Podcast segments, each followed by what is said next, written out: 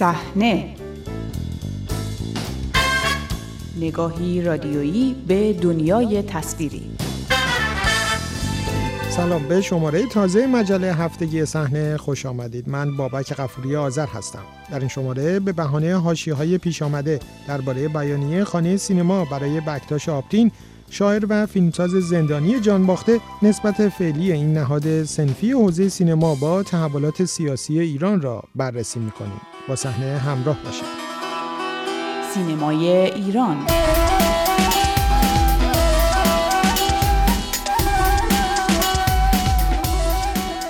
این هفته جان باختن بکتاش آپتین شاعر و فیلمساز زندانی و نوع واکنش خانه سینما نهاد سنفی سینماگران ایرانی به آن باعث موجی از واکنش های انتقادی شد که رویکرد این نهاد سنفی به اتفاقات سیاسی را برجسته کرد. آقای آپتین که بر اثر عدم اعزام به موقع به بیمارستان ناشی از بیماری کرونا جان باخت از اعضای کانون نویسندگان ایران و خانه سینما بود و کانون نویسندگان حکومت جمهوری اسلامی ایران را مسئول مرگ او دانست. خانه سینما اما در رویکردی کاملا متفاوت در بیانیهش بدون هیچ گونه اشاره به زندانی بودن آقای آپتین صرفا از اینکه به نوشته خانه سینما علیرغم واکسیناسیون گسترده و فروکش کردن امواج کرونا عضوی دیگر از هنرمندان خانه سینما با ابتلا به این بیماری مرموز جان سپرد ابراز تأسف کرد. انتشار این بیانیه موجی از واکنش های خشمالود و انتقادی سینماگران و چهره های فرهنگی را متوجه هیئت مدیره خانه سینما کرد.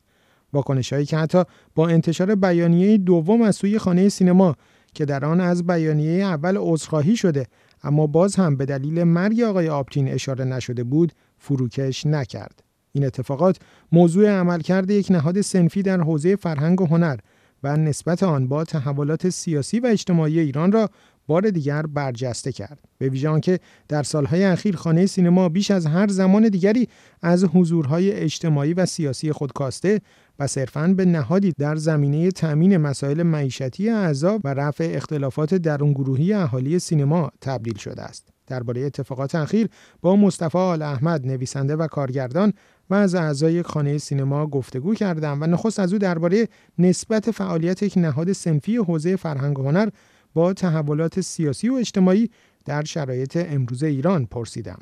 نظام های مبتنی بر ایدئولوژی وظیفه خودشون می‌دونن که همه ساز و برگ های ایدئولوژی یک جامعه رو کنترل بکنن از جمله فرهنگ، هنرها، موسیقی، شعر، ادبیات، رسانه ها و حتی نحوه زیست مردم رو چگونه لباس پوشیدن، چگونه آداب زندگی همه اینها رو با بایدها و نبایدهای مبتنی بر ایدئولوژی روبرو می‌سازند. نهادهای سنفی هم از این قاعده مستثنا نیستند در نظام مبتنی بر ایدئولوژی. حال اگر این نظام ها تمامیت خواهم باشند که هستند معمولا دیگه اجازه شکل کاری مستقل رو به نهادهای سنفی نمیدن. و اونجا هم اون مجموعه بایدها و نبایدها و منظومه فکری خودشون رو سعی می‌کنن تحمیل کنن. و به این ترتیب است که من نمی‌توانم بگویم ما تعریف سنفی نداریم بلکه کم و بیش وظایف سنفی و تعاریف سنفی روشنه. اما دخالت نهادهایی در قدرت اجازه نمیده که سنوف استقلال خودشون رو داشته باشن در نتیجه رشد کنند و تکوین پیدا بکنن و بتوانند مؤثر واقع بشن در جامعه مدنی و اون جامعه رو پیشرفت بدن. در واقع تمامیت خواهی نهادهای قدرت و اعمال نفوذشون روی نهادهای فرهنگی باعث سقوط این نهادها و در انتها سقوط فرهنگی یک جامعه میشه. همونطور که در سینمای ایران ما با یک فساد رو به فوزونی روبرو هستیم و می‌بینیم که سینمای ایران متاسفانه در سراشیبی فساد و سقوط قرار گرفته. طرفداران عملکرد و رویکرد فعلی خانه سینما میگن در شرایط فعلی جز این راه دیگری نیست و نهاد سنفی به گفته اونا باید بیش از هر چیز پیگیر مسائل معیشتی اعضا و رفع مشکلات اونها باشه. این نگاه که امور سنفی رو فقط محدود می‌کنن به معیشت متاسفانه از اینجا ناشی میشه که در سنفای فرهنگی ما هم به خصوص حالا یک جایی مثل سینما که وجه های صنعتی هم داره گاهی کسانی در عرصه های تصمیم گیری نهاد سنفی وارد میشن که بیشتر در حوزه های صنعتی سینما فکر می‌کنن و با علوم انسانی غریبه هستند و نمی‌دانند که تمام مسائل رفاهی و معیشتی انسان ها درگیر مسائل سیاسی و ایدئولوژی هست. اگر که در اون بخش ها سیاست ها درست تدوین نشه و یک تقسیم کار درست ما مواجه نباشیم با رانت و دوست سالاری روبرو باشیم معیشت افراد هم نهاد سنفی نمی‌تواند کاری بکنه. نهاد سنفی زمانی مؤثره در امر معیشتی که مسائل سیاسی و فرهنگی و سیاست گذاری ها رو هم دخالت بکنه و در اون حوزه ها مؤثر واقع بشه. این نگاه به یک نگاه تقلیل گرایانه به سنف هست و عرض می کنم ناشی از عدم شناخت کافی از مسائل سنفی و انسانی هست که سنف رو محدود می‌بینه. سنف ابعادش خیلی وسیعه حوزه های مختلفی داره. حتی سنوفی که فرهنگی نیستن.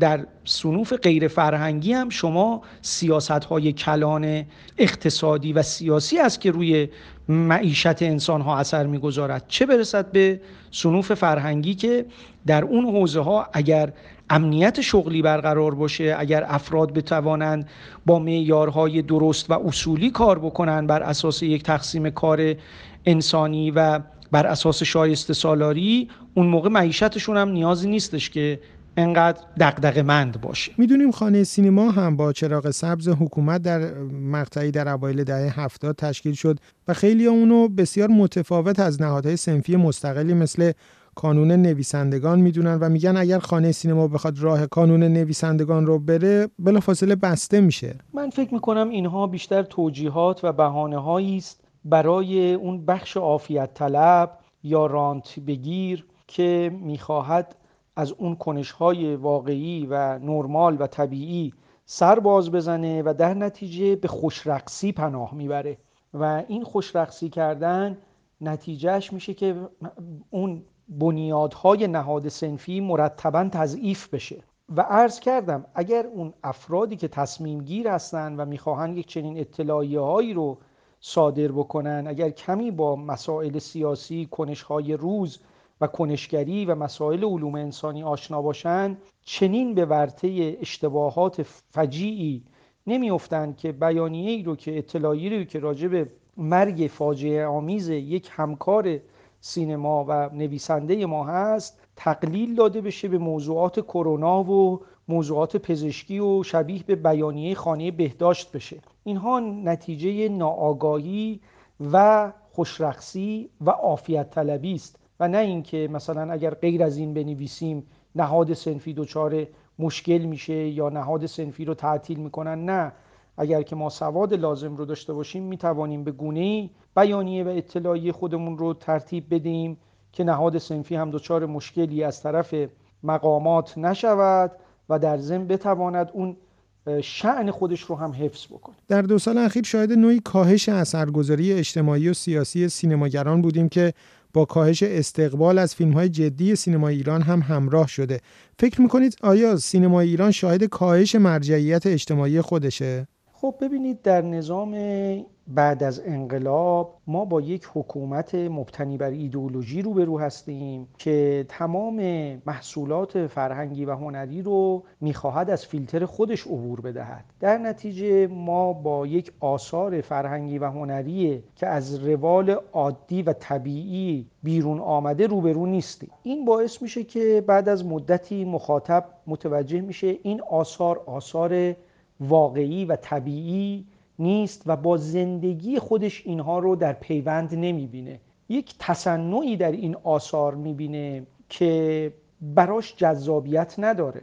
حالا از موضوع هجاب اجباری بگیرید که یک زنی در خانه خودش در خلوت خودش باید هجاب داشته باشه که این طبیعی جامعه نیست. تا موضوعات دیگه مسائل اجتماعی. بنابراین طبیعی است که ما با یک هنر تقلبی روبرو میشیم که از فیلتر سانسور و خودسانسوری عبور داده شده. در نتیجه شما به طور کلی در یک فضای غیر طبیعی هستید که از تولید تا عرضه آن واقعی نیست. از همراهی دیگرتان با مجله هفتگی صحنه سپاس گذارم تا شماره آینده شب و روز خوش.